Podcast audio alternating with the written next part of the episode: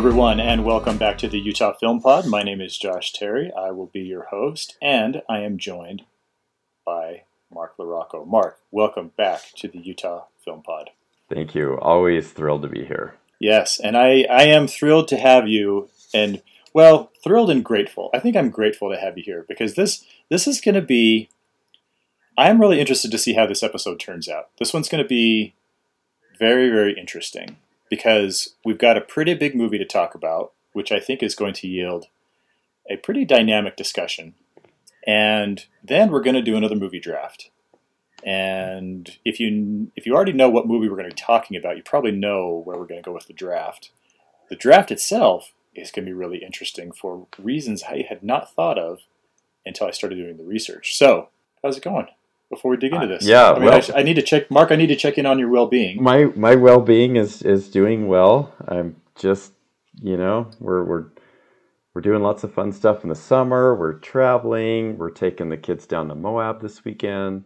That's right. Um, I'm kind of jealous of that. Yeah, we we had we just been out. We've been having a great summer. We went to a bees game last week. Apparently, we saw the longest home run ever recorded by the new Statcast home run recording system that started in 2015. Yes, Wow. a minor leaguer hit the long, longer than any major league home run since 2015. Oh, so so longest, longest, not just like Yeah. longest at the ballpark in Salt Lake. Yeah, that's what they said. If there's articles about it, if you go on like KSL and stuff, it's a guy Oh, named wow. Jo Adell. It's a 512 or 514 foot home run, and and you it, saw it. and we saw it live, and it was a great one too. It was a game tying home run in the eighth inning, a Cool. three run homer. Unfortunately, the the bees gave up one run in the ninth and couldn't close it out, so they lost Mm. 12 to 11. Which I was thinking, imagine scoring 11 runs and losing a baseball game, but. That's what happened. Yeah, I think that's got to be pretty rare. Pretty right? rare, yeah. So I mean, I am I am not a diehard baseball fan, but I know enough about baseball to know that 12-11 is not, a normal very baseball score. normal space. Yeah, right, yeah, right. No, I, I'm not Um, either. That's the first bees game I've been to in about five years, probably four or five years. Yeah. But it was it was quite fun. Now you've you've been to Moab before, right? Yeah, but my family hasn't. Okay. Yeah, the kids Oh, haven't gone. I used to go almost every year, do you know mountain biking and river rafting and uh, mountaineering, you know, climbing. So we're gonna just we're gonna do some hikes. We're gonna go to Canyonlands and take the kids on some of the hikes, look at some arches, um, make sure we got a hotel with free breakfast and a pool. So we're good to go. There you go. So you do an island in the sky, or are you going to do the Needles District? Probably Island in the Sky. It's a little bit closer to Moab, but we'll see. I mean, we're, we're going to be there two full days. We have three nights and two Yeah. days. So Cool. Yeah. Well, I'm excited to hear the results of that trip, and I will I will live vicariously through you in the meantime. um, okay, so you ready to get into this? Yeah.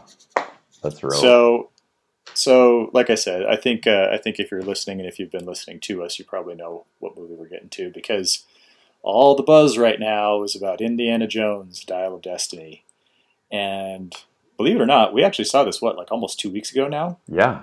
I think it was. It's been a little while. So yeah, so we saw it, and yeah. Um, how about I set it up first, and then we can we can yeah. dig in. Go ahead. Uh, so Dial of Destiny, fifth Indiana Jones movie. Um, it basically revolves around a pretty simple plot, I guess you could say, where where Indiana Jones, now you know seventies pushing eighty, um, with or without his goddaughter Helena, which is kind of I don't know part of the complication. Uh, they are chasing this ancient artifact that uh, was made by Archimedes, uh, the Greek. Was he a philosopher or was he mathematician? I guess. I don't, you know, I, I've studied like the pre-Socratic philosophers and and I minored in it, and I never even remember hearing his name in philosophy classes. So I think he was more known Really? as a mathematician. But okay. okay. yeah, I had no idea that you studied the philosophers. That's a, I did. I, I minor, explains a lot. I minored in philosophy, and I remember a little bit of it. But yeah, Okay, okay, but uh, but Archimedes was not on the list apparently, and so yeah. So anyway, so so Archimedes made this uh, you know this dial that uh, supposedly when it's lined up the right way, it can open or locate fissures in time, and so the idea of time travel is now in, play. So Indiana, his goddaughter Helena, and this uh, well past World War II Nazi uh, named Z- I think Zoller was his Mhm. character name. Uh, Jur- Mads Mikkelsen Yeah, plays him. Zoller or something like that. Yeah, Yeah. yeah, So, so they are all after the dial. Uh, the Nazi guy basically wants to get it so he can go back in time and make sure that the Nazis win World War II. Um, and Helena and Indy have different motives, hmm but that's what it's really about. I mean, this this this movie is really effectively just kind of a chase to find the dial and then you know use it or not use it Yeah. accordingly. Yeah. Um, but there's more to it than that. Um, in fact, the entire, what would you say, like the first 20 minutes or so of the movie is really just kind of a flashback that sets up the dial itself that uh, takes place uh, just towards the end of World War II. hmm Um, and we see a de aged Harrison Ford. Uh, taking on a bunch of Nazis on a train, or at least it's his stunt double and his CGI face taking on a bunch of It- Nazis on a train Yes. Yeah. and uh, and this is this is where we're first introduced to the dial, uh, and that's like I said, that's like late World War II, so it's probably like you know 1945. Yeah. It's for, 44 is when it happened. Was it 44? Yeah. They said, yeah. And then uh, then we jump ahead to 1969, and that is where uh, most of the two and a half hour runtime uh, film takes place. Yeah. So so at this point, Professor Jones is he is relocated to New York. He is unappreciated. No one is writing "I love you" on their on their eyelids in his Mhm. classes anymore. Uh, but his goddaughter, she shows up in class and seems to know a whole lot more about uh, the subject than any of the other students. And she tries to persuade him to go after this well, I'm not sure if she's trying to persuade him to go after it, or she's just trying to find it through him. hmm And uh, and that that just kind of so so she contacts him. That starts the process of tracking it down because he still has a piece of it. Um, Tracking like the rest of it down. yeah, Yeah. right, right. Because it's been broken in pieces, and so you have to assemble it. Um, and then hot on her heels are the Mads Mikkelsen character and the the bad guys who are somehow kind of in league with the CIA. I got the Mhm. impression of, or somehow connected to the government. Um, I'm not entirely clear on everything that was going on with this, but that pretty much launches the chase, and so they start kind of country hopping and uh, you know trying to find the other pieces, track down the rest of the dial, and go from there. So at this point, I'm just going to turn it over, Mark, and I'm going to say it's been two weeks. We, we talked about it after we saw it. Yeah. Have have do you do you feel differently? Has, has You know- your feelings been enhanced, changed? Explain. So I think I well, I'm not that I think I do feel more positive on it than when I saw it. I, I had some complaints that have, in the time I guess the two weeks since I've seen it, have become less important or critical to me, and I've enjoyed and kind of thought fondly about the more uh, interesting or exciting aspects of it. Um, and it's funny, I've had people ask me as I've, as I've talked to people and said that I've seen the movie already. You know, everyone's always like, "How do you see it already?" I'm like, "Yeah, I go get to go to the critic screening with Josh, and it's a lot of fun." And normally, it's not two and a half weeks before the movie comes out; it might be like a week, but still, it's nice because it's it comes out on I think officially June 30th. Um, Yeah. anyway and then and then really it's well how is it compared to the other ones i mean bottom line is it's just not as good as the first three i would say. Um, maybe it's close to the second one but that second one has it was i just seeing it when i was little and and i know it's it's super violent super dark and even spielberg has kind of discounted the movie a little bit other than saying that the best thing that came out of it was his wife. Um, but like it's definitely better than the fourth one but then having said that and and when you say like this is say the fourth best movie out of a set of five movies people automatically assume it's bad. And i don't i don't mean that. Like i don't even intend to mean that if i'm trying to describe how much i like this movie. And maybe it's because Mhm. i kind of like all the indiana jones movies. There's none that i hate you know or or dislike. And maybe i guess the, the most disliked one would be the fourth one. But the way this movie starts, and you kind of described it a little bit, is it's a scene in 1944 where um, Indiana Jones and he has a colleague named Basil, and they're trying right. to recover artifacts stolen by the Nazis, who famously stole a lot of priceless works of art for Hitler's collection or whatever, and some of them are, hmm. have never been fully recovered. And of course, we know that Indiana Jones, Mister, it belongs in a museum you know, always has the best of intentions in trying to recover these artifacts, and it seems like everyone else around him doesn't have his intentions. Um, yeah. But they come across Archimedes' dial, which is the dial of destiny from the title, and as you stated, it can it can create or locate, however you want to word it, fissures in time.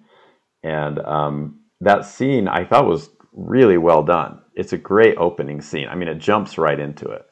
And I have to say too that the de aging of Harrison Ford in his face, it's not perfect, but it's the best I've seen so far in a movie, especially for that extended of a sequence. It's not just like a minute and a half with his face half covered by shadows. I mean, it's like lots right. of close ups, lots of him talking, fighting, running, jumping across a train.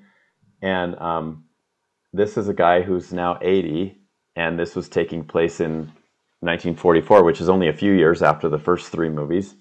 Um, um, and uh, I thought they did a great job with it, better than The Irishman. You know, I mean, the De Niro, it was yeah. just so obvious it was not the De Niro of the 60s, you know, the 70s, I guess. And then the um, uh, the the Luke Skywalker scene in The Mandalorian, that one just looked bad, and it kind of I, I just wish they would have done something different. Maybe show him from the back or whatever. You know, who knows? Right. Um, and I never saw the Will Smith movie, but it looked even from the trailer, you could tell. Oh, they're trying to make it look like a young Will Smith. Okay, I see what they did there. But I haven't seen that one. I think it's Gemini, Gemini Man or something. Gemini Man, yeah. Yeah, I thought this was pretty good. And then, even the de aging aside, it was an awesome action scene. Like it really was great, and it didn't the rest of the movie just didn't quite hold up on, on in the sense no. of that first scene, that no. 25 minute you know sequence. Um, and as you stated, there's uh, who is it? Phoebe Waller Bridge. She plays yeah. the goddaughter, and just conveniently shows up to kind of jumpstart the plot and then tie in the 1944 scenes with the 1969 scenes, which also have this weird kind of connection with the moon landing in, in July mm-hmm. of 1969 um, where uh, you know I guess former Nazis were recruited by the U.S. to help the U.S. win the space race, you know, against the USSR, and one of them is right. this Jurgen. Uh, what, I can't remember what you said his name was, but still a Nazi. Yeah, and um, yeah. We, we, we continually get to hear about um, Indy's hatred for Nazis. Uh, I mean, it happens a lot in this movie. I think I think he uses the word Nazi about forty times in this movie. Um, but he's also a very sad, depressed Indy, you know, and yep. I, because of what ha- what's happening with with Marion, and he's and and you see his age too. I mean, there's a scene of him in like boxers being the like angry old man turn off your music you know next door right and and they really play it up. It's not one of these things where they're like, well, we're trying to make this action movie with this guy that was a real big action star 30 or 40 years ago, and we have to hide a lot of it. No, they like lean into his age. There's a lot of jokes about it. There's, you know, sometimes he's like the slowest guy in a certain scene, or you know, there's a lot that where where he kind of makes a joke about how old he is. Um, but then there's the scenes that's like they really show it you know when he's standing there mm-hmm. as boxers and all angry and gruff and and and he and he's always been kind of a uh, I don't know. There's something even sort of curmudgeonly about even young Harrison Ford in some ways. You know, like sort of right. That's just how he's come across. It, it, I yeah. mean, you look at even American Graffiti. Somehow he looks like he's in his late twenties or 30 I, I don't know you know well, like, i think he is maybe he was yeah you're right you know in star wars he was what 15 years older than than uh carrie fisher or something like that but um yeah so but i think i, I and people about and so i do recommend it. Like for me it's it's more on the on the edge of recommending to see it. And people say oh should i go see it in the theater? And i'm like yeah i, I think you should. Like i think it's um it's worth seeing in the theater. And it's a it's a fun experience. And the whole and maybe when we get into spoilers we can talk about the suspend your disbelief thing probably is just too Mm-hmm. far. You know it's Yeah. like okay you know and i think you and i were even both sort of i don't know if we're rolling our eyes is the right term but you know it gets to a certain part where we're just like okay they went there. They did it. You know you know? Right, right. but um, i don't know. What were some of your other thoughts?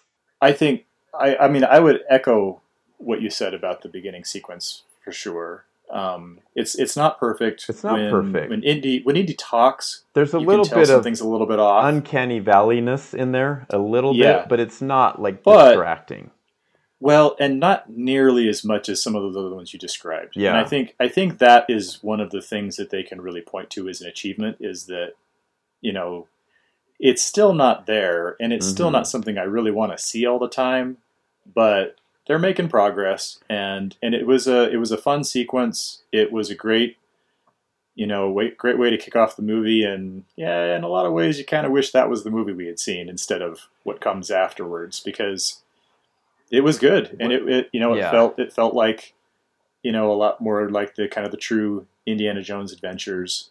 Um, well so Eh. so to your point about the his the, them playing into his age, mhm. I remember I remember when Crystal Skull came out. I remember I was really worried that they were just going to kind of make him a big joke and that oh okay well Harrison Ford's a lot older now and so I didn't want them to make the movie just all about how old Indiana Jones is now and Mhm. and I, and what that was one of the things I was pleasantly surprised about was that they didn't Mhm. you know, I mean, he was definitely not peak Indy, but I didn't feel like they they were trying to they they weren't preoccupied with that. yeah Certainly not the way they are with this movie. And and that's one of the things I didn't like about this movie is how you know, why why do we want to see a an Indiana Jones like this, hmm you know? yeah it's I mean, with all due respect to Harrison Ford, I mean, yes, he is in great shape for the for being 80 years old, but but this is so this this is the thing that springs to mind. You think about that scene on the freighter at the uh, towards the end of Raiders of the Lost Ark, and you know they've they've gone through all of that craziness to dig up the Ark, and he did the you know he chased down the truck and all that stuff, and he's just he's just beat to crap. And he and Marion are on the freighter, and that's where he gives that classic line you know, it's not the years, honey, it's the mileage. Mhm. And this is already a 40 year old, give or take, Indiana Jones. right And he's already not a superhero. And he's already just barely getting the job done. And that's one of the things that's so adorable and so so wonderful about that character is that he's he's not Arnold Schwarzenegger. He's not, you know, he's not Rambo hmm and and so that's the kind of balance between man of action you know at his limits you know fighting off age that's that's indiana jones you know and and seeing him all ripped in the second movie when he's got that that machete you know and his his shirt is half torn and he's standing there on the bridge you know and like that's what a great character. And Mhm. then now we're seeing this this sad sack yeah. that you know like i said nobody in class is even paying attention to him let alone writing professing their love on their eyelids. And and i'm just kind of tired of seeing all my old heroes portrayed this way there's nothing Well, I don't know. I, I it may be one of the reasons why I enjoyed the first 25 minutes more than the rest of the movie because it felt like okay, a younger guy should be doing all this stuff, but when he's Mhm. when he's as old as he is later, you feel kind of sorry for him. And it's like, should he be like hanging on to a, a rickshaw or, you know, jumping across a chasm or, you know, Mhm. like going, you know, in some of the most dangerous cave exploring you could imagine. And uh, like, I mean, he, you feel like he's going to just like break his hip, you know, just by falling Yeah, down. And, right. you know, and, and I guess, well i in the- mean didn't they actually have to delay the production Yeah. because he did get injured? he did get an injury, yeah. Um, and and in that fourth movie, you know, it took place in the mid '50s, and so he definitely was older, but it wasn't like.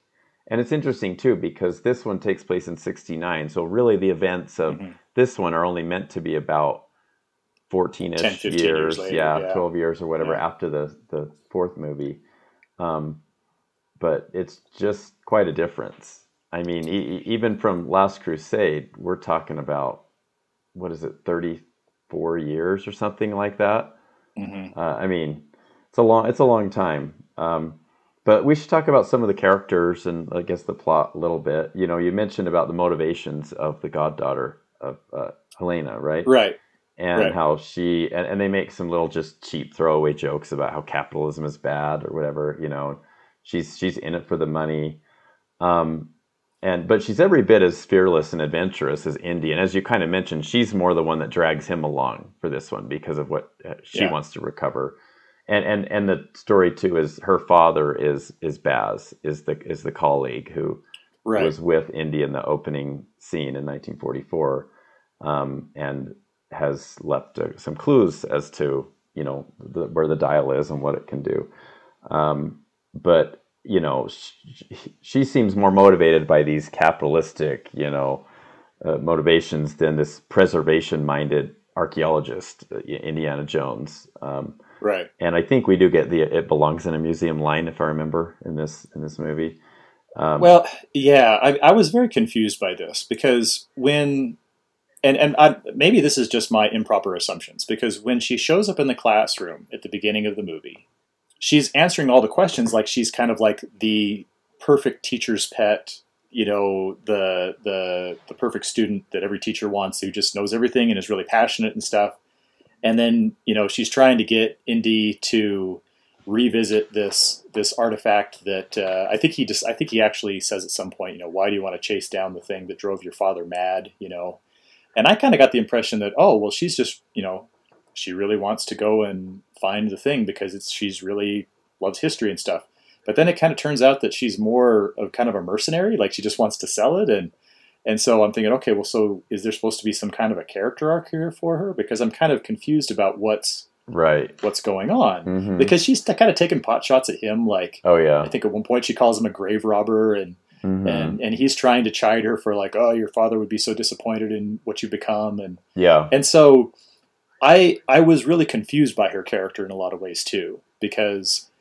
I mean, and this is this is no spoiler, but I mean, I think that the idea here is that they want to set her up to be you know, potentially taking the torch from from Indiana Jones, um, which we can you know yeah, discuss which is a possibility. On, but, but, then, um, but her the thing I liked though is she had an arc, right? I mean, she had her motivations became more, I don't know, pure. Did they? I think so. Yeah, I mean, you look at what she does. I, I mean, there's a certain there's certain things she does where she saves people or saves characters and um, where she didn't have to. And so, you know, it's not purely just 100% money, uh, like yeah. money based, in my view, anyway. Um, mm-hmm. But yeah, I guess we can talk about that. I mean, she also they also introduce a, another young male actor. I guess it's similar to Short Round in the Temple. yeah, he's the he's the short round of. He's the short round. Freddie Kumar, or no, what's his name? Teddy. Teddy, Teddy Kumar. Yeah. Um, it's a little bit of comic relief, a little bit of like, what's he doing here, kind of feeling, but you know, yeah. not integral he, to the plot. He's well, he seems to be rather conveniently located for the plot. Yeah, in certain ways, but that but that we kind of have to get into the spoilers for. Mm-hmm. So, the Kingdom of the Crystal Skull was the first movie that made me think, you know, maybe they should just leave some of these franchises alone. Mm-hmm. And Dial of Destiny has absolutely confirmed that sentiment. Where, you know, there there it, it has its merits, absolutely. Like like we've discussed the, you know the uh, the CGI work and the, the opening action sequence, you know, there are definitely good bits in here. Mm-hmm. Um, but like with Crystal Skull, I have zero interest in seeing it again. Yeah. And I mean, I, I still haven't seen Crystal Skull a second time. Um, I would I would absolutely say that the things that most people didn't like about Crystal Skull have been corrected here. This is this is not kind of a silly CGI mess the way that movie was in in parts, um, but it has its own problems, and I still think they should have just capped things off when they rode off into the sunset at the end of Last Crusade. Mm-hmm. Yeah, I I think I one of the reasons I think I was more positive about it is when I was paying attention to the um and and it's not again it's not really enjoyable. It's not as fun as I wish it, it could have been but I thought his acting was really good. And I don't know how some of these guys because I noticed the same thing about Anthony Hopkins as an 80 year old actor and the father. Like I always assume when people are getting up you know in up in years that they start and maybe it just happens with people like um, well i'll just come out and say it. Like dementia alzheimer's right? Like there's age related illnesses that people get mm-hmm. when they get into their 80s that's just common. It's just part of life. It's part of normal human aging. But some people at least in the sense of their acting prowess seem to be ageless. And i think harrison ford at least so far is mm-hmm. one of those guys because i thought he did a great job in it with the material he was given i guess. Um, yeah and so uh, you know it was pretty compelling to just see him on the screen as Indy, and even if and it should be the last time. You're right. I think he's done. I think he's. I think he might have even said something like, "I'm not going to fall down for you anymore" or something. He has some line that he gave in an interview like, "This is it," because he had to be oh, talked yeah. into. Even with Crystal Skull, he didn't want to do that for years. He had to like be given the right script and and you know kind of be convinced to do it because he didn't really want to. Um, so I don't know. I, I would I say you know give it a shot. If you're not into this move into these movies anyway, probably wouldn't plan to go see the fifth of a series with an 80 year old you know guy. And yeah. but I think um, I think it's not bad. And yeah, like I said, I'm I'm a little bit more positive on it than than when I walked out walked out of it. Um, so yeah. So what is so what is a little more positive? I mean, so you've already said that you recommend it. Well, so I mean, I you, I don't. Like I'm not like a, out of five star rating, right? For so me, where, it's where like a three, land? like a three out of five.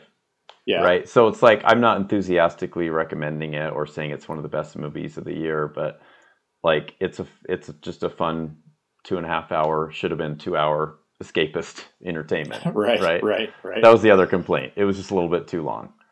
Um, yeah. I you could cut 20 minutes out of it and make the same, basically the same movie probably.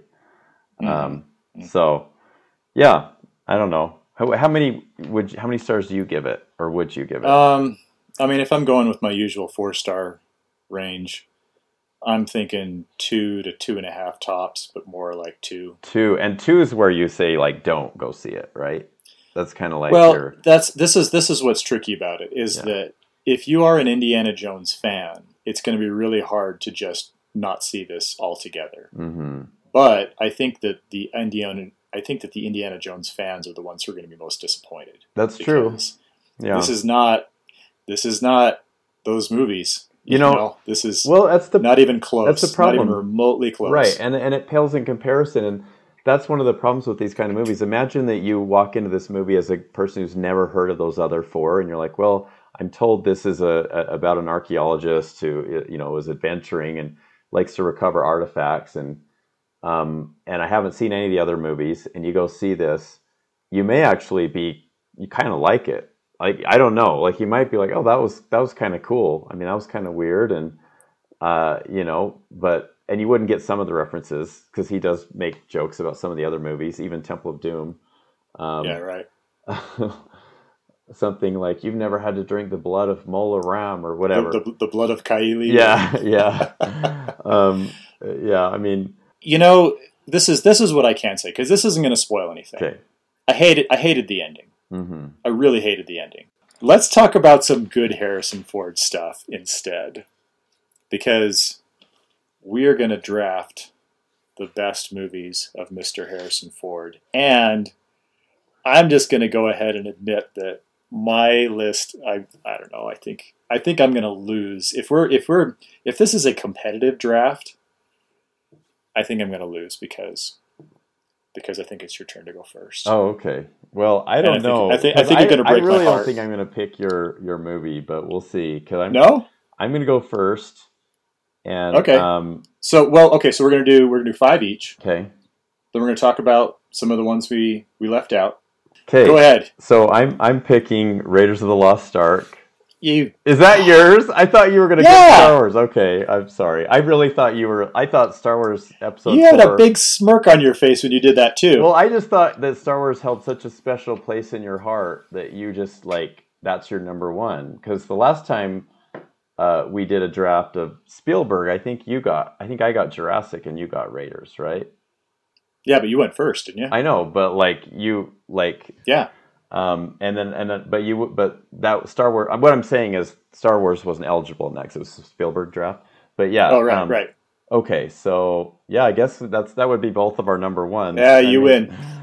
I don't necessarily win. I mean, he has other movies. Um, it's just this is like this is just an iconic action film and uh, kind of the ultimate just yeah. adventure the just extremely well edited action scene, scenes. Um, by the way we didn't mention the new indiana jones is not a spielberg movie. He produced it but he did not direct it. James mangold Yep. did. Another problem. um, but raiders is spielberg. Um, it's a lucas kind of spielberg creation. And uh, they even talked about having tom selleck. Other people play it but um, once uh, spielberg saw well we'll say han solo he said why not him you know and like Yeah. and i think george lucas Yeah. said well that's han solo and he's like he could play in other movies he could do other things you know and like it was Well, I think the hesitation that was that they didn't like George Lucas didn't want Harrison Ford to be his De Niro. Mhm. He didn't. He didn't want to do a Martin Scorsese, Robert De Niro thing, yeah um, which you know there are worse things in life than to have your own personal Robert have De your Niro, own I guess. right And maybe maybe maybe that's what he figured out. So Yeah, um, but it's just such a good character. I mean, like a whip and a fedora. I mean, you say those two words to anybody who knows anything remotely about movies, and they would say Indiana Jones. You know, right. um, and this is the movie. I, I think I've told this story before. I saw it when I was way too young. Now it was PG, but it's a, I would say a hard PG. Uh, it's got like face melting, snakes crawling through skulls, orbital cavities, and uh, guy basically gets just chopped up by airplane propeller. I mean, there's a couple grisly deaths in this movie. Oh, it's a Um, it's an intense movie. It's very intense, and I saw it probably. I'm I'm trying to guess because I was born in '77. It came out in '81. I never saw it in the theater, but I saw it like on VHS. I think at my grandma's house when I was probably five, five and a half, and I had nightmares of of the uh, in the wall of my childhood bedroom. The skeleton was there with the air, the snakes crawling in and out of the skulls, and so it was a it was I was too young. I don't recommend that five year olds see this movie, by the way. Um, but yeah, it's you know he has the magical realism uh, based on. Um, well, I mean, everybody's. We can't really spoil this, right? Has everybody seen Raiders of the Lost Ark? I think we're in safe territory now. We're what are we? Yeah. 40, I mean, well, 42 you know, years. just to be official from this point on, any any of the Harrison Ford movies we're drafting hmm is fair game. So I think you're good. Yeah. Anyway, I we got a lot of draft news, so I'm not going to go a lot into it. I'll just say it's like one of my favorite movies of all time, and probably the best action movie I've ever seen. So Yeah. there we go. Well, and I and I would have taken it first because I think that it is a better showcase of Harrison Ford's acting and performance. hmm Um, partially just because of what I talked about before in that that scene on the freighter when you know he just really kind of captures that world weary action hero. Yeah. You know, I mean, and another example at the beginning of the movie when he's he's trying to get out of the the tomb or the uh, the idol room, you know, and he has to he has to jump that that uh, bottomless pit, hmm and you know doesn't land on his feet. He's he lands a little short. Yeah. And he's about to slide into it. And he grabs some vine, you know, and and I think I think that's what makes him relatable and and you know more you know you're more fond of him and, hmm and connect with him more. And and so yeah so so that one would would have been my first choice just because I think he had a lot more to do and a lot more to work with in in that one. Um, but for my second option as my first draft choice um, I'm going to go with Empire Strikes Back because uh, I think that that was the Star Wars movie that gave him the most to do, and I think his as good as he was in the first Star Wars, um, you know, and I almost I almost kind of second guessed my decision, right? Because because the first Star Wars has that Greedo scene, which is really a definitive Mhm. you know character moment. Um, Empire Strikes Back has the exchange between Han and Leia when he's about to be frozen in carbonite, and she says, "I love you," and he comes back with, "I know." you know, Yeah. it's just he's that's just who. I mean, Which he that's who Han Solo is, and, and Harrison Ford improvised it from what I yeah, understand. that's what I was think, gonna say. I think the original line was supposed to be "I love you too" or something along those lines, and they were just trying it and it didn't work, and so he, you know, Yeah, they're like, what would he say? What would Han Solo say? Yeah. Yeah. and it's perfect. That's that's absolutely what Han Solo would say. Um, so yeah, so I will go. I will go with Empire Strikes Back as my first choice because you took Raiders. I guess you just love that movie a lot more than I thought. Have you seen it a lot? Seen Raiders quite a bit, or have you? Oh yeah, yeah. yeah.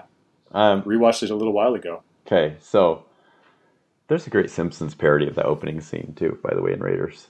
Um, okay, I am going to go ahead, and that's a great pick. I mean, look at that two-year stretch, 1981 and 1980, um, with Har- with Harrison Ford so far.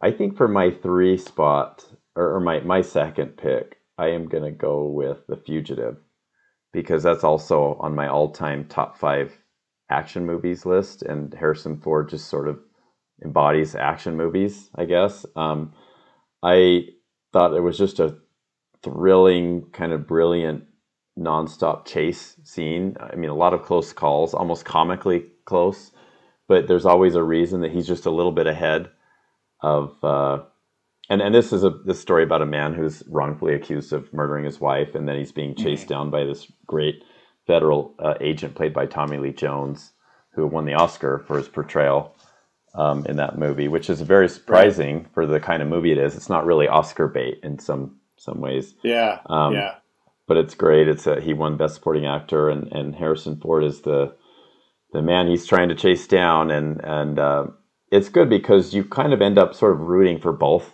in a way.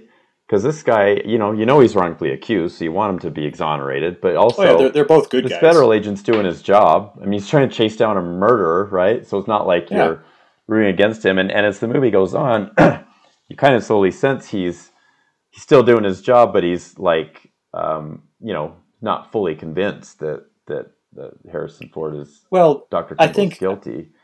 Um, I think that's why the character is so fun. Is Right. because for one thing, I mean the Tom the, the character. I mean, I'm talking about the Tommy Lee Jones character. mhm. Like he's he's a fun personality on his own. Yeah, But then, because you like him and because you know that he's a good guy, you're you're not cheering for Harrison Ford to get away so much as you're cheering for Tommy Lee Jones to figure out what's going on, Right. So that before he ruins He Harrison Ford's life him. forever. Yeah, right. yeah. Well, yeah. I mean, it just you know this is this is kind of one of those you know where the audience knows more than the characters in the movie, and you want you like the characters, and so you want them to find out what you know, so Mhm. that they can all you know live happily ever after, which is yeah. kind of a strange way to describe their you know their relationship. But yeah, Fugitive is great. I- Fugitive is great. It's great. It's got so much like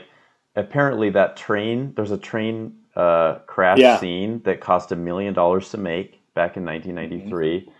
Um, and they really did crash a train. It's not CG. Um, Harrison Ford has to sort of escape part of a train car coming at him, kind of like in Raiders of the Lost Ark, where he's escaping the rolling ball.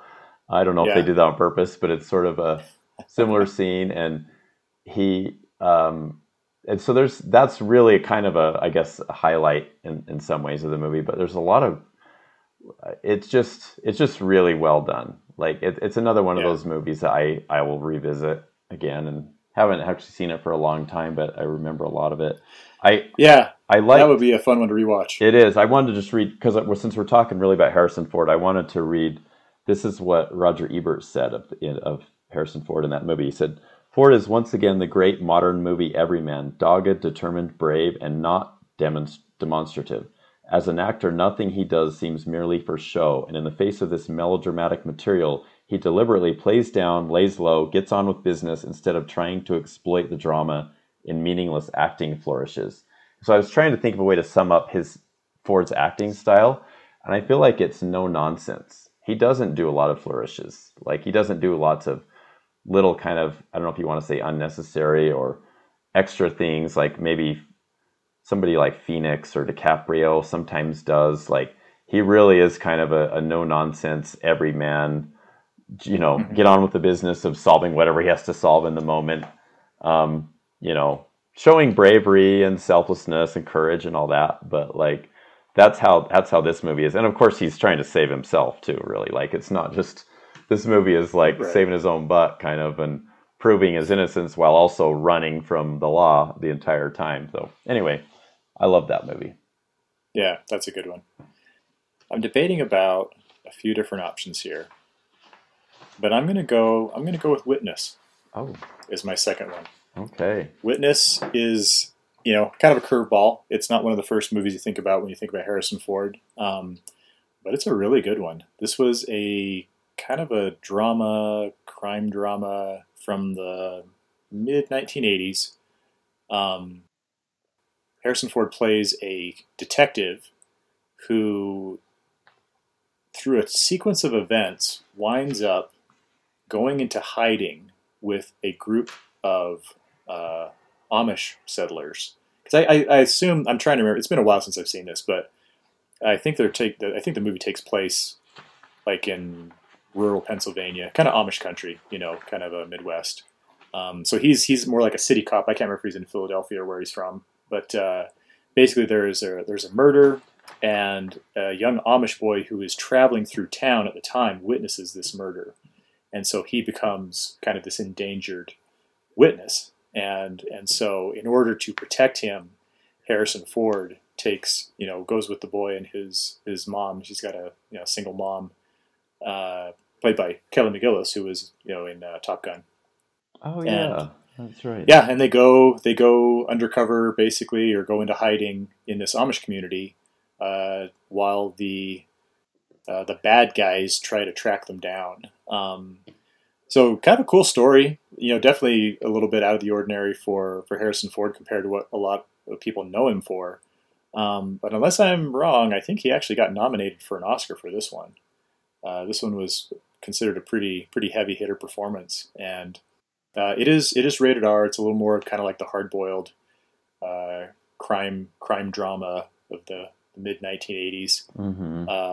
But uh, but definitely definitely some good work for Mr. Ford.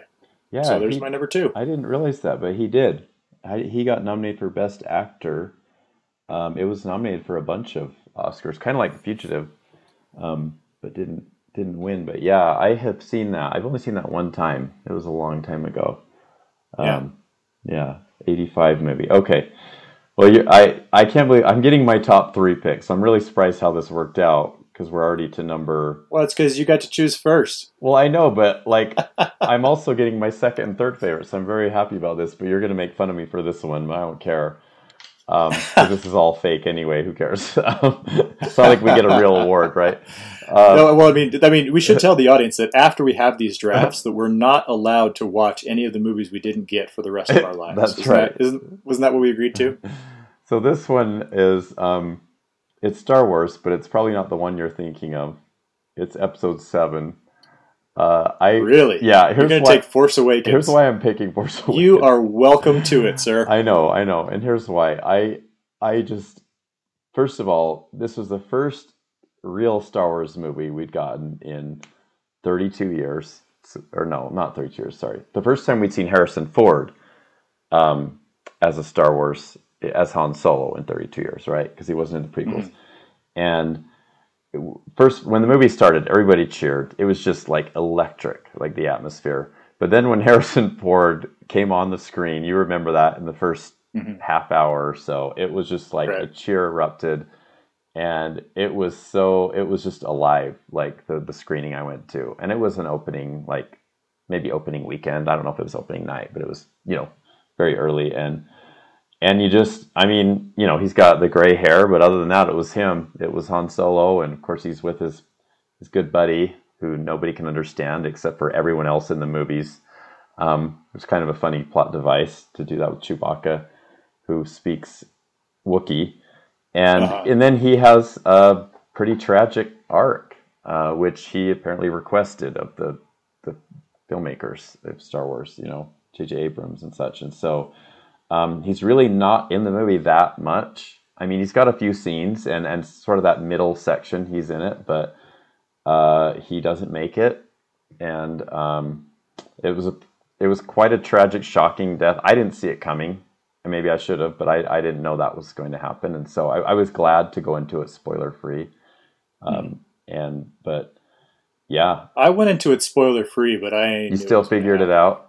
When yeah, standing on the bridge I, trying to talk his son. Well, yeah, yeah. So I had already heard all of the the stories about how, you know, Harrison Ford wanted wanted, wanted out to kill kill him off in Return of the Jedi, mm-hmm. and you know, way back then, and so so I kind of went into it assuming that they're going to find some way to kill off his character because that's probably the only way he agreed to do it mm-hmm. was if they finally decided to kill him. And then then when they kind of step into that chamber, you know, whatever that room was where, you know, we have that extension bridge that they over the over the chasm of doom. Um, you figured it out. It, yeah. yeah, there was there was just a tone shift mm-hmm. and you just kind of got a vibe like, yep, this is it. Here well, we go. And, and the weird thing too is you're like, well, I know Kylo Ren's the bad guy, and there's no way they're going to have Han Solo talk turn him, as they like to say. He's not going to turn his son or you know, yeah, convince him to join the good side. Like halfway through the first of this new trilogy, so yeah, if you think about it, okay, something's up, or else there was just going to be an escape, and they were both going to get out of it somehow, and that's it. But no, it was. I mean, he just that was cold blooded. He just looked into his eyes and killed our hero. Um, yeah. Anyway, but yeah, I, I thought he did he did a good job. I mean, it's funny that even after all these years, he's still like a space smuggler. And the very and the opening scene that you see him in, he's getting sort of hunted down by two rival gangs who both he owes money to well, both of them. And, I know? think that's one of the things that, in retrospect, I'm not crazy about. Oh, you, you didn't know? like that because he well, I, and I will be the first to admit it did not bother me at the time. Mm-hmm. I didn't mm-hmm. think about it much at the time. I I enjoyed the Force Awakens so much because it felt like a Star Wars movie again. Yeah. That I didn't really pay attention to some of the things that. It's kind of a retread of New of New Hope. Yeah, I, I was kind of in denial there. Yeah. You know, I, I think that I understood that. Okay, yeah, we're kind of hitting the same beats, and you know, to be honest, it's really kind of sad that after the great arc that Han Solo goes through from being this me first, selfish, selfish yeah. mercenary smuggler in the first movie to dignified, selfless, you know, leader of the of the resistance in Return of the Jedi that 20, 30 years down the road, yeah, oh, he's just back smuggling again. back again. smuggling again. Well, and that's honestly that's one of the things I really hate the more I think about it about how they're treating a lot of these characters is they kind of they feel this need to kind of kick them down and and negate the the progress they've made. You mm-hmm. know, because you could make the same argument about Luke and Last Jedi and well, you know, and it, I mean, I guess you Indi- could Indiana Jones and Dial of Destiny. I mean, yeah. You, you, didn't mention you, you mentioned what was go- you said what was going on with Marion, but you didn't mention that at, uh, when when we when we join uh, Harrison when we join Indiana Jones in 1969, he's about to sign his divorce papers. Mm-hmm. So yeah, I yeah, so much for that. that happy ending. Yeah. Well, I don't I don't know. It's it's interesting because that's how episode seven is too, right? He he mm-hmm. was with General uh, uh, Princess Leia. They had a kid yep. together. Then they had a falling out. Hadn't seen each other in a long time, and they both kind of went different directions. I mean, she becomes a general yeah. of the resistant uh, uh, resistance, and he's sort of off on his own again.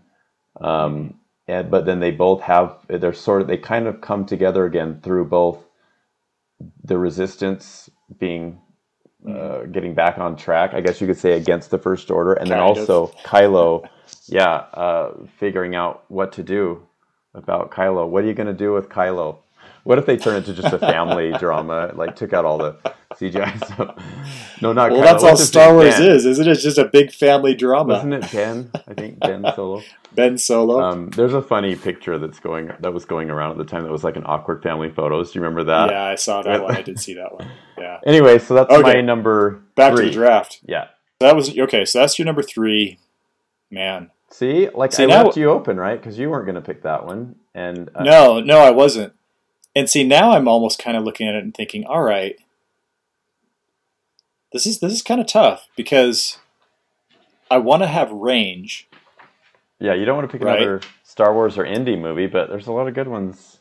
Yeah. Okay, I'm going with American Graffiti. I Oh, okay. it's a supporting role. Is it? Yeah, it's he's only brief. in it for like ten minutes, Yeah. right? Right. He's not in for very long. Or less. But this is one of my favorite movies of all time, and honestly, one of the reasons I love it is because Harrison Ford is so awesome in it. He's so funny. He plays um, so so one of the main characters, following a group of friends last night of summer 1962. They're all out cruising around in their hot rods, and John Milner is one of the main uh, one of the main heroes, and he's the fastest guy in town. He's got his great you know great uh, 32 Deuce Coupe, and this guy comes in from out of town named Bob Falfa, and he is challenging him for supremacy. And Bob Falfa is played by Harrison Ford in a big white cowboy hat because he refused to cut his hair for uh, for to, to match the the shorter haircuts of the early 1960s. oh, And he's got a he's got a skull hanging from the rearview mirror of his '55 Chevy, his wicked '55 Chevy, as they call it. Uh, just a great role. And at one point, he's like he's like serenading Ron Howard's girlfriend. hmm It's it's great. It's it is not a meaty role, but you definitely see the Harrison Ford. I mean, you you definitely see the the roots and it, he's Han Solo in embryo is what he is. It's it's a 1962 cowboy hot rodder version of Han Solo. Okay. Yeah. All right. So, uh, so we have covered. We went. we just jumped from 2015 to 1973. Well, it sounds like an Indiana Jones movie. Okay. So, um, Hey. hey. All right. I'm gonna go with. Uh, I'm gonna go with sort of. I'm gonna call it my first oddball choice. I don't Okay. think that you're gonna pick this one, but this is. I think that it may be his best acting performance, and it's Okay. a movie that I saw in the theater and just was pretty impressed with. It's called The Age of Adaline. Um, ah, okay. and this came out in 2015 and uh, he's he doesn't star in it. He's a supporting actor and it's starring blake Right. lively and it's about this woman who um, basically is something where she's struck by lightning. She her she stops aging at age 29 and it's it seems as, as if she's immortal. She's going to live forever but not age. Um, and so it's hard for her to have a normal life normal relationships because she'll just outlive everybody. And in the movie, in fact, she has a daughter who is much older than she is because the daughter is aging normally. Um, and she ends up meeting a guy and tries not to fall for him, but he invites her to meet his parents um, at a weekend outing at their house. And her, his dad is played by Harrison Ford and recognizes her as someone that she used he used to date. They were very close, actually and she had to lie she had to get out of it she has to lie to him and say that that was her mother but it was actually her. Um, so i'm not going to tell you much more than that. I mean it's already crazy enough. And it, and i get this movie doesn't work for everybody because it's it's it's sort of a you know unrealistic romantic drama. I mean it's got comedy in it too Mhm. but it's a kind of more of a dramatic movie with this sort of magical realism of this per- woman who doesn't age but it's really well done. And the thing that I love about it is you can see that this man who's who's ha- has a seemingly normal life, like sort of you know upper middle class guy who's uh, retired and he's married to a beautiful woman and he has a son who's bringing home this date. It sort of upends his life in a way, and it it kind of transcends where you thought the movie could just go because he's he looks into Blake Lively, Adaline's eyes, and he just know he just kind of knows it's her, but he just can't believe it, right? It's like, well, it doesn't make sense. You know, this is my son's date, and that was 30 years ago or whatever, and um, she had she had left him, you know, and he even wanted to like marry her, and and she just couldn't be with him anymore because she knew it would it would be doomed. It was a doomed romance, and and he has these sequences where he's trying to act normal around his wife in the movie but he's lost. His eyes are just far away. His thoughts aren't in the present because he's thinking about the past. And it's Adaline's fault for showing up out of the blue. And so it's such a cool um, it's just such a great great job because he uh, he has to kind of learn the truth, and then they learn. And does is she going to learn that he knows really what's going on, and then is there going to be a confrontation and and it's you know and it's also unusual because i mean like many of what we've talked about before are more sort of action or kind of um, you know sci-fi action type movies. And um, this is just a little bit of a different type of a role for him. And i yeah i thought he did a great job. I, it was one of those where i was like thinking hey could he finally like win? But then he didn't even get nominated. He never does Right. you know? He's kind of like sort of accepted it now. But i thought he could you know he deserves a nomination but came out the same year as the force awakens interestingly too Ah. So. So you want to know what I remember best about that movie? It was a Um, good movie. It was a good movie. But there's What? one thing I remember best about it is they have flashbacks to when Harrison Ford, his character, yeah first dated the Blake Lively character, and the actor who's playing the young Harrison Ford is so spot on. i know It's just it's weird. it was so good It is. huh it is so weird. they should have found And- someone like that for indy huh for this new one Well, yeah, either that or I remember at the time they were saying, "Oh, well, how come they didn't cast that guy to play in Solo?" Because Mm. he looked like a young Han Solo. He really did. Now, Yeah. I think it was Alden Ehrenreich is Yeah. the actor. I thought he did a fine job. I actually liked Solo more than maybe more than I should have. But I, I like it Um, too yeah but uh, no, that's that's what I remember about Age of Adaline is just kind of being stunned at those flashback scenes when there's this this random guy who's clearly not Harrison Ford but really looks like a young Harrison Ford. Yeah, they that was that's true. That was really good. I also remember the um there were little throwaway lines where she'd almost give away herself. One time she meets a guy and says, "You remind me of a young," I think she says Bing Crosby, and then she has to correct herself and say type. Like like you know, uh, like cuz she knew Yeah. Bing Crosby apparently, but she has to say, "Oh, well somebody who's similar Right. to him." right. Yeah. No, that was that was a fun movie. That was that was good. I remember that. I, I haven't seen it since the first time I saw it, but that one might be worth checking out again sometime. Yeah. In the meantime, man, this is so this is a totally unexpected situation because I have several movies left on my my top list. I, I basically came up with a top ten. Mhm. And what's weird is like, okay, well, so I'll just come out and say it. Since I already took Empire Strikes Back, it feels like kind of a waste to pick the first Star Wars, Mhm. even though obviously the first Star Wars would be far superior in terms of a favorite movie compared to a lot of these other ones. But I kind of feel obligated to spread things around a little bit. Yeah.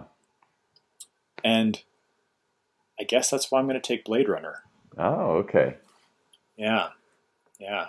Speaking of speaking of short haircuts, this is this is when I think that was one of the things that was kind of I at least I remember being unique about Harrison Ford. Yeah, I picked the movie because of his haircut. Everyone is basically what's happening. Um, no, Blade Runner is the you know the celebrated. I don't know. You could almost call it a cult hit, I guess. Um, there's a very devoted following for it, just because its its visuals and its style, you know, set in kind of this post-apocalyptic Los Angeles of the future, um, perpetually raining and dark and dank all the time. And uh, Harrison Ford plays this bounty. Well, he's not he's not a bounty hunter. He's more of kind of like a cop whose job is specifically to hunt down androids. Yeah, he's a replicant And- hunter or something, Yeah. right? Yeah. Yeah, and uh, there was a pretty good sequel from a few years ago uh, by Denis Villeneuve, who uh, is getting ready for Dune 2 this year. I, I'm excited to see that. Um, but Blade Runner was 1982, I think, Mm-hmm. and uh, you know it's a it's definitely a, a violent R-rated sci-fi movie. Um, this one was uh, Ridley Scott. Wasn't it Ridley Scott? Yeah, it was Ridley Scott, Yeah, based on yeah. a Philip K. Dick novel. Yes. Do androids dream of, elec of electric sheep? Which I read and thought was okay. hmm But uh, yeah, so so there's Blade Runner, which I chose over Star Wars for some reason. Well, Blade Runner is considered a, a, a sci-fi classic. I when I read lists of like all time Mhm. greats, that's always up there. And I've just never. I wanted to like it a lot more than I did. I just could not.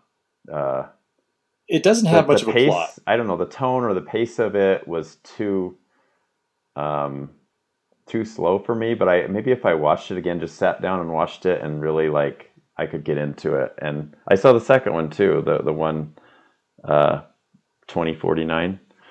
Yeah. Yeah, and we just passed the time that Blade Runner was supposed to happen, which was 2019. Yep. Um, but the movie is from 82. So, okay. I am going to pick uh, I yeah, I just I didn't want to like populate this list with a bunch of Indian Star Wars, so I'm just not going to do that. Like I probably should, but I kind of want to highlight some of his range maybe. That's probably I want to highlight his range a little bit more. I know. It's so Ford. weird. So I'm going to go ahead and pick uh, What Lies Beneath, which is Okay. a horror movie that came out in 2000.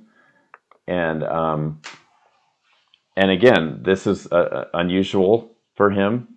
He uh, Right. it's not only a horror movie, which he just doesn't really do. Um, and some supernatural horror, I guess you could say, and also it's he doesn't really play a good guy in some ways. Yeah. Again, Well, I don't know. spoiler I don't know if territory, I should spoil, but yeah, he's a bad guy. Yeah, he's a bad guy. and it's it's an extremely like scary, chilling, um, pretty dark movie. Uh, I Mhm. guess not really gory. I think it's Michelle PG-13. Michelle Pfeiffer plays the wife. plays right? the wife. Yep, Mhm. and uh, it just you just don't see this kind of a turn, and it's and it reminds me of when you see like Tom Hanks in The Road to Perdition, where I mean he has more redeeming qualities than this guy, but he's not exactly a good guy, right? Mm-hmm. Um, and these are actors that almost always play the good guys that end up trying just something Right, different. right. And for me, it really worked. This was quite a year for Ron Howard because he he filmed this and Castaway at the same time. In fact, they took a break from filming Castaway so Tom Hanks could completely change his body and did this movie Yeah. Because you know Hanks has to live on a deserted island and look like he lost a bunch of weight and all that. Um, which which part did he do first again? Did he do the skinny part or the? I I think he must have lost weight during that time after filming the first part, but I don't know. I don't remember exactly. Yeah. I just know that this they took a break and they used the same crew or whatever and did this movie. Um, and uh, yeah, I, it's one of these that I like. If I were to, because I, I I don't watch a ton of horror movies, but this was an extremely effective one for me. Um, I mean, I remember being in theater and like jumping at several scenes, you know, and just being completely Well, riveted. I just I just remember rejecting it on principle because I refused to accept the idea that Harrison Ford was a bad guy. uh huh. yep. But no, it was it was a pretty good movie. Yeah. He uh anyway, okay, you're on you get the last pick. Okay, we definitely so- have some honorable mentions to talk about. Oh yeah, ahead. no, there's there's some more discussion to be had here for sure. Yeah. Uh, especially because I think for my last pick, I am going to choose Patriot Games. Oh, okay. So, uh, if we're talking about kind of the range and well-known characters, um, one we have not brought up yet is the Jack Ryan character from the Tom Clancy novels. Mm-hmm. Uh, Alec Baldwin played it the first time around in Hunt for Red October, and then two movies featured Harrison Ford as the CIA Clear and present man of danger. action. Yep. Yep. Yeah, Patriot Games was the first one where he's taking on kind of a spin off group from the IRA, kind of a terrorist group. So he basically what happens is Harrison Ford is uh, lecturing, doing doing a special lecture in London, and he breaks up an assassination attempt on a member of the royal family, and the terrorists responsible for the attempt, uh, led by Sean Bean, and I think this was the first thing I saw him in. Uh, they want revenge, and so they track him back down, and and so we get kind of like this. I don't know. It's cool. It's a really really cool. I just Mhm. barely rewatched it like a week or two ago, Oh, okay. and um, I actually did read the book. I believe it is the only Tom Clancy novel I have read. Um, very, very dense and detailed, uh, but worth you know worth a read. Um, yeah. and so yeah, between between Clear and Present Danger and Patriot Games, I think I would say that I prefer Patriot Games. Um, maybe his performance a little bit more as well in that Mhm. movie. Yeah. Uh, but I would I would recommend both strongly. Definitely more than Dial of Destiny. well, I liked Clear and Present. I remember, I think, liking Clear and Present Danger a little better. But I don't. I, the reason I didn't pick any of those is I don't think I could even begin to tell you the plot. Like it's just been so Yeah. many years, and I probably saw it once. Um, I didn't even see the Affleck or Chris Pine versions. Uh, I mean Clancy movies, Right. but I did see the Yeah. Baldwin one. Um, Oh, Hunt for Red October. yeah, yeah, which we talked about. is such a good movie. Yeah, but um, Yeah. Wow, what an interesting list. See, I, I, I kind of thought that would happen because there was another draft we had where you thought there would be a lot more overlap, and I can't remember which one it was, but we really didn't. I got pretty much all my choices, and I even skipped over A New Hope. Just didn't want to clutter it up with Star Wars, I guess. Um, obviously, most people out there will say I should have just picked that instead of The Force Awakens. I was gonna say? I, I that's that's how I would I know, but you didn't pick you didn't pick. A New Hope either, so maybe we don't love it as much as we thought. Well, because I had already taken Empire Strikes Back. Which is, you know, considered the better movie. Interestingly, for as classic as Star Wars is, it's kind of like Mhm. the the Godfather arguments you see. Like Yeah. there are many critics who put number two above one.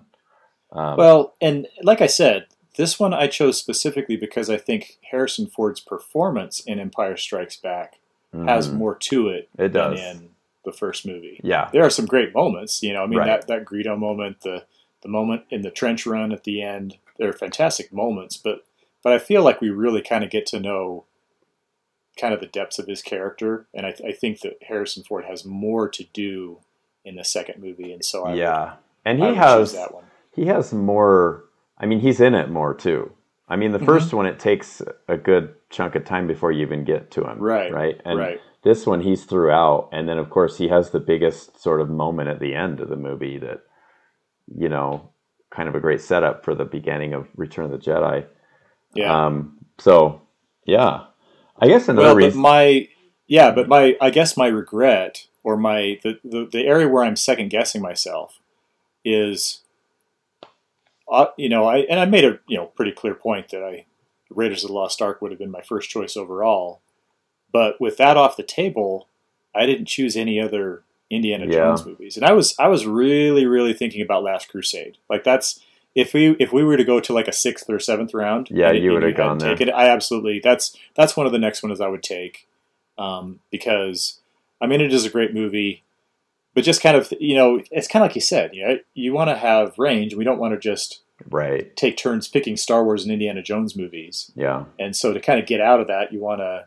you know get out there and and so yeah, so I wound up not taking Last Crusade or any of the Indiana Jones movies at all. Hmm. yeah i know well at least we got a good we got a good cross section though of his career i Mhm. mean we we from all the way from 73 to i guess yeah 2015 and kind of covered all of his big his major characters too you know deckard even. Yeah. deckard from blade Yeah. runner Well, what I what I thought was also kind of fun, and you know, if if we'd gone like a ten round draft, I think these might have come up. But I mean, he had a brief supporting role in Apocalypse Now.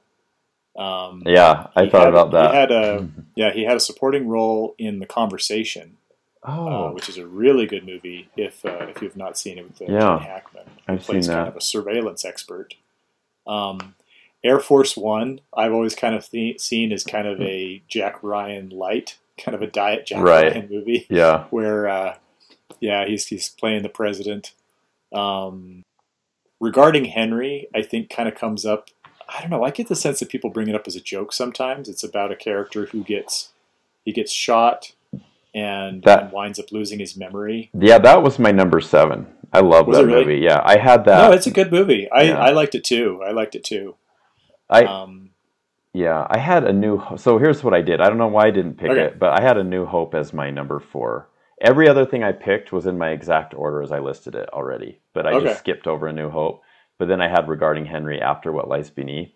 But I think Ah. if we kept going with this draft and still nobody picked the first Star Wars movie, I would have done that next. oh, yeah, and then I think yeah. I would have done regarding Henry. And then if we were still going, I would have probably done Temple of Doom because I Mhm. assume you would have taken Last Crusade. Um, Yeah. and then I did have Air Force One down down on the list too. That was a really fun. That's a really cool movie because he he he plays the president. It's not just like a normal like generic action guy. Like he plays right. the U.S. president, but then yeah. he has to turn into an action hero. Uh-huh. Um, so yeah, it's kind of a fun fun one. But so here's here's a fun one. Okay. Um, one that is on my so so I already mentioned, you know, New Hope and Last Crusade. Those those were on my top ten list.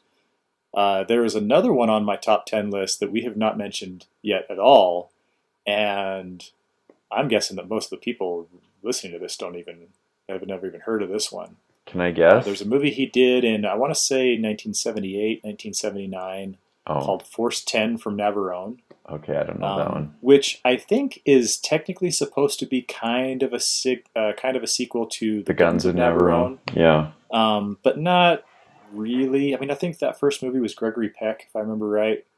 Um, but Harrison Ford plays the leader of this kind of this uh, secret mission squad that uh, it's set during World War II, and their their job and uh, like Robert Shaw is in it. Mm-hmm. Um, I want to say like Carl Weathers is in it too. If I'm, I, I could be wrong on this. I mean, maybe I'm confusing it with Predator, but anyway, um, they are charged with the this secret mission to go and blow up this bridge.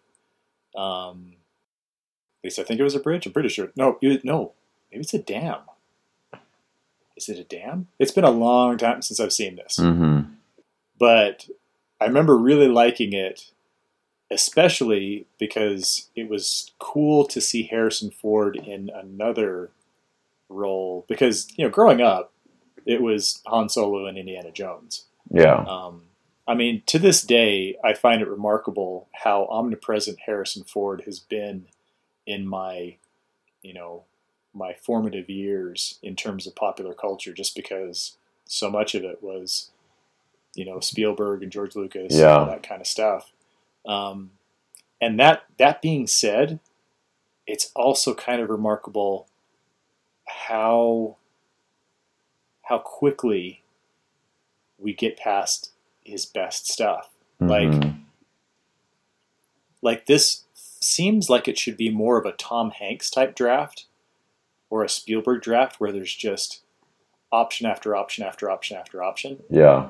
But really, once you get past that first, you know, because you you chose three that were on that were movies that I wrote down, but I didn't have as my top tens. Oh, okay. Um, Which ones were they? Well, so so I, I put down Force Awakens, Age of Adaline, and What Lies Beneath, but they weren't in my top ten. Okay. Um, but they were one. The only other ones that I had as even a remote consideration, but the more I think of it, they really weren't in play. Was like Forty Two from a couple of years ago, the movie mm-hmm. about uh, Jackie Robinson.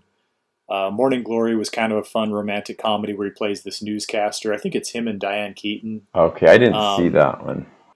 Well, and there are some movies that I, of his that I think are more well known that I just haven't seen, like Working, Working Girl, Girl, yeah, and um, Mosquito Coast was same here. I haven't seen that because I, I think that was where he met River Phoenix, and that's how River Phoenix wound up, uh, at least in part, getting cast in Last Crusade. Oh, okay, because uh, he plays he plays his son. Yeah, and I mean I had I had Clear and Present Danger written down, and you know, and regarding Henry and Temple of Doom and stuff, and and you know, then I put down Star Wars Holiday Special just for that one. Just for fun.